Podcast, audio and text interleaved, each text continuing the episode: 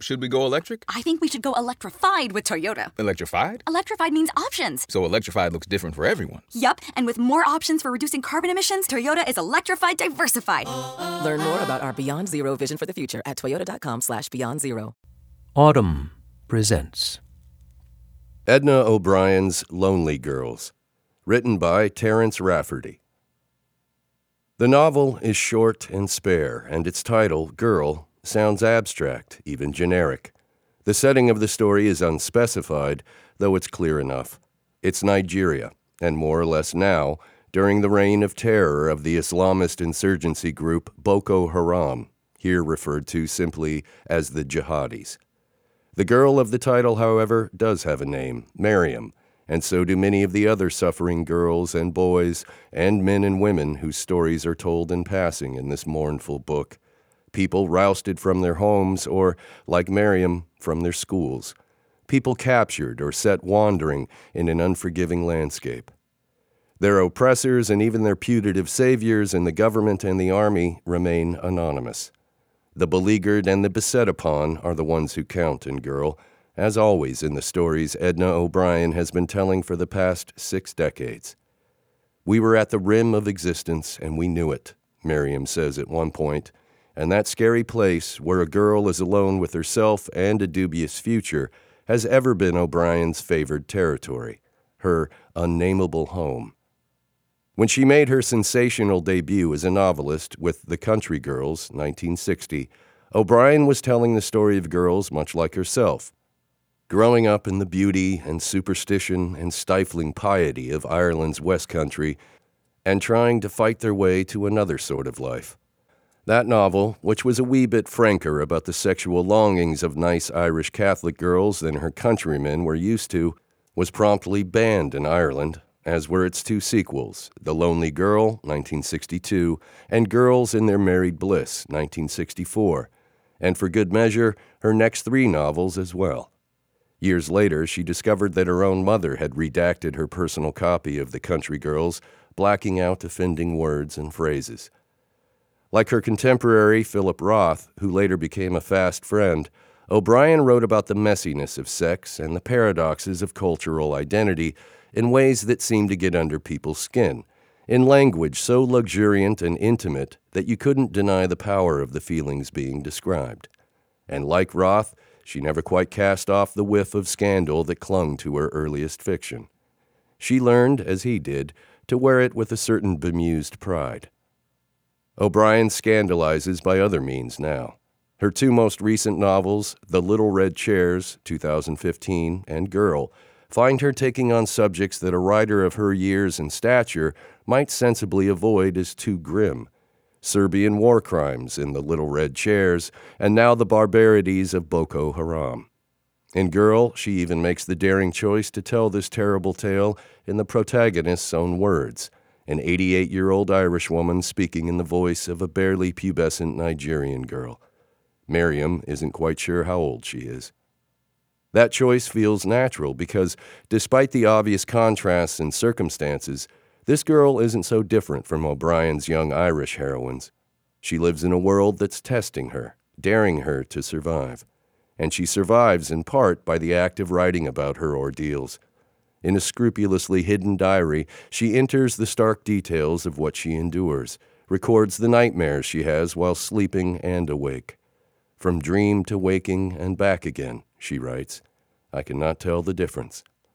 Her matter of factness is heartbreaking, as she describes a brutal kidnapping, genital mutilation, repeated rapes, a forced marriage, a painful childbirth, a terrified flight through the forest, the puzzling remoteness of family and friends and officials, the anguish of believing that her baby is dead, and ever present chaos, hunger, fear, and self doubt. The story her furtive diary entries tell has a stunned, muted tone, the flat effect of someone in shock. This is Miriam's voice in Girl's first sentences. I was a girl once, but not anymore. I smell. Blood dried and crusted all over me and my wrapper in shreds. My insides a morass, hurtled through this forest that I saw that first awful night when I and my friends were snatched from the school. It's the deadened, illusionless voice of innocence abruptly lost, quickened here and there by little verbal sparks like morass and hurtled, signal flares of the soul. O'Brien has often written about women who are victims, but her women, even the very young ones like Miriam, are never only victims. They're always fighting, often with no weapon but language, to keep hold of themselves and find a way home.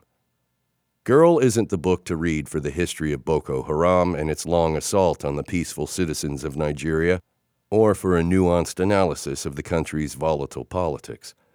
Scott MacEachern's Searching for Boko Haram A History of Violence in Central Africa, 2018, does those jobs admirably. And The Chibok Girls The Boko Haram Kidnappings and Islamist Militancy in Nigeria, 2016 by the Nigerian novelist Helon Habila supplies more detail about the 2014 schoolgirl abductions on which O'Brien's novel is loosely based. Girl is the book to read for the sights and sounds, and yes, smells of some Nigerians' harrowing experiences, and for a general sense of what it's like to live in a world of radical, deadly unpredictability. Everything in Girl seems to happen suddenly, out of the blue, or in the darkness of deep night. The novel hurdles as its heroine is hurtled from one thing to another and another and another with deranging, near hallucinatory speed. The random seeming quality of the storytelling is something new for O'Brien, whose usual pace is more measured and contemplative. The effect is disorienting, and it's meant to be. I can't think of another writer who so late in her career has so thoroughly reimagined herself and the practice of her art. She appears to have decided that the only way to do justice to her subject is this helter skelter narrative style, in which events have no apparent logic, dreams and reality interpenetrate, and other voices, telling different stories or reciting learned myths and legends, keep bobbing up in the choppy course of Miriam's tale. We hear, in his own words, how a little boy named John John was captured by the jihadis. In her own words, how a schoolmate of Miriam's made her escape, how an oldish man named Daran found his way to a crowded refugee camp, how the grandfather of a pilgrim called Esau slew a bull, and many other snatches of story, song, and even scripture, all recorded by the wandering girl Miriam as they were told to her. The rhythm of Girl is intermittent and fearsomely strong. Reading this novel is like riding the rapids. And that, it seems to me, is what living in one of the world's too numerous war ravaged places must be like. The violence is awful, but just as awful, in a way, is the day to day accommodation to relentless illogic and unreason, the creeping sense at every moment of certain disruption and displacement, sudden exile and loss. Girl captures that sort of existential dread as well as any war novel I know. Early on, Miriam describes the day of her kidnapping. We enter dense jungle, trees of all kinds meshed together, taking us into their vile embrace. Nature had gone amuck here. That feeling of wrongness in nature is entirely new to her. Later, we learn that she had won a prize at school for an essay about trees, which did not seem then to embrace her vilely. Quite the contrary. In our country, we depend on trees for our lives, she wrote for shelter in rain and for shade in sun, for food of many kinds. They are our second home. But the most important aspect of the tree is the tree spirit. Ancestors who have died live there and govern lives. They ward off evil. If these sacred trees are harmed or lopped or burnt, ancestors get very angry and sometimes take revenge. Crops fail and people go hungry. Don't step on the spirits, my brother Yusuf would say when we did spells in there, tiptoeing over the bony roots that wound and knitted together. It was always at evening time. Birds did not roost there, but at certain times sang some song that was both inexplicably sweet and melancholy. She dreams of this essay at a moment when the very trees, her second home, have turned alien to her, malign, and when she wakes in the jihadis' camp, she tells her diary, I will never get out. I am here forever. I am asking God to please give me no more dreams. Make me blank. Empty me of all that was. This is a vision of hell. A girl hardly begun in her life, wishing to be emptied of all that was. O'Brien has always been singularly alert to that sort of bleak emotion, especially when the despair is visited upon the young. It's no more of a stretch for her to imagine the feelings of a Nigerian teenager than it was for her 16 years ago to find her way into the mind of another girl undone by war in her play Iphigenia, adapted from Euripides.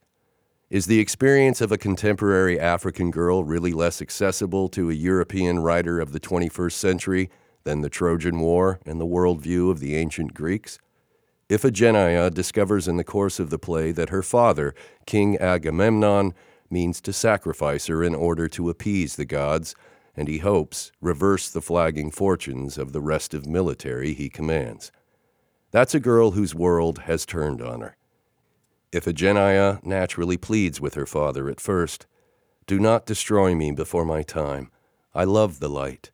Do not dispatch me down to the netherworld. Hell is dark and creepy, and I have no friends there. I am your child. I basked in your love. But by the inevitable end, she's telling her mother, one must not love life too much. She's been emptied. War does that to people, and war, O'Brien knows, is a constant in history. Not all conflicts are the same, but their effects on the human spirit have a terrible sameness.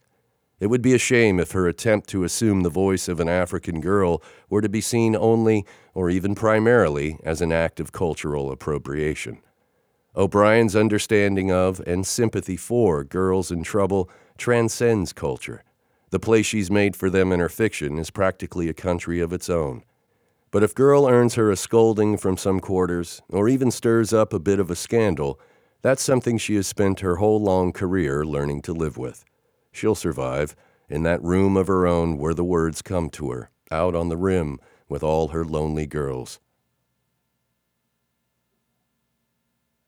If you enjoyed this production, find the best long form articles read aloud in the Audm app, available now for iPhone.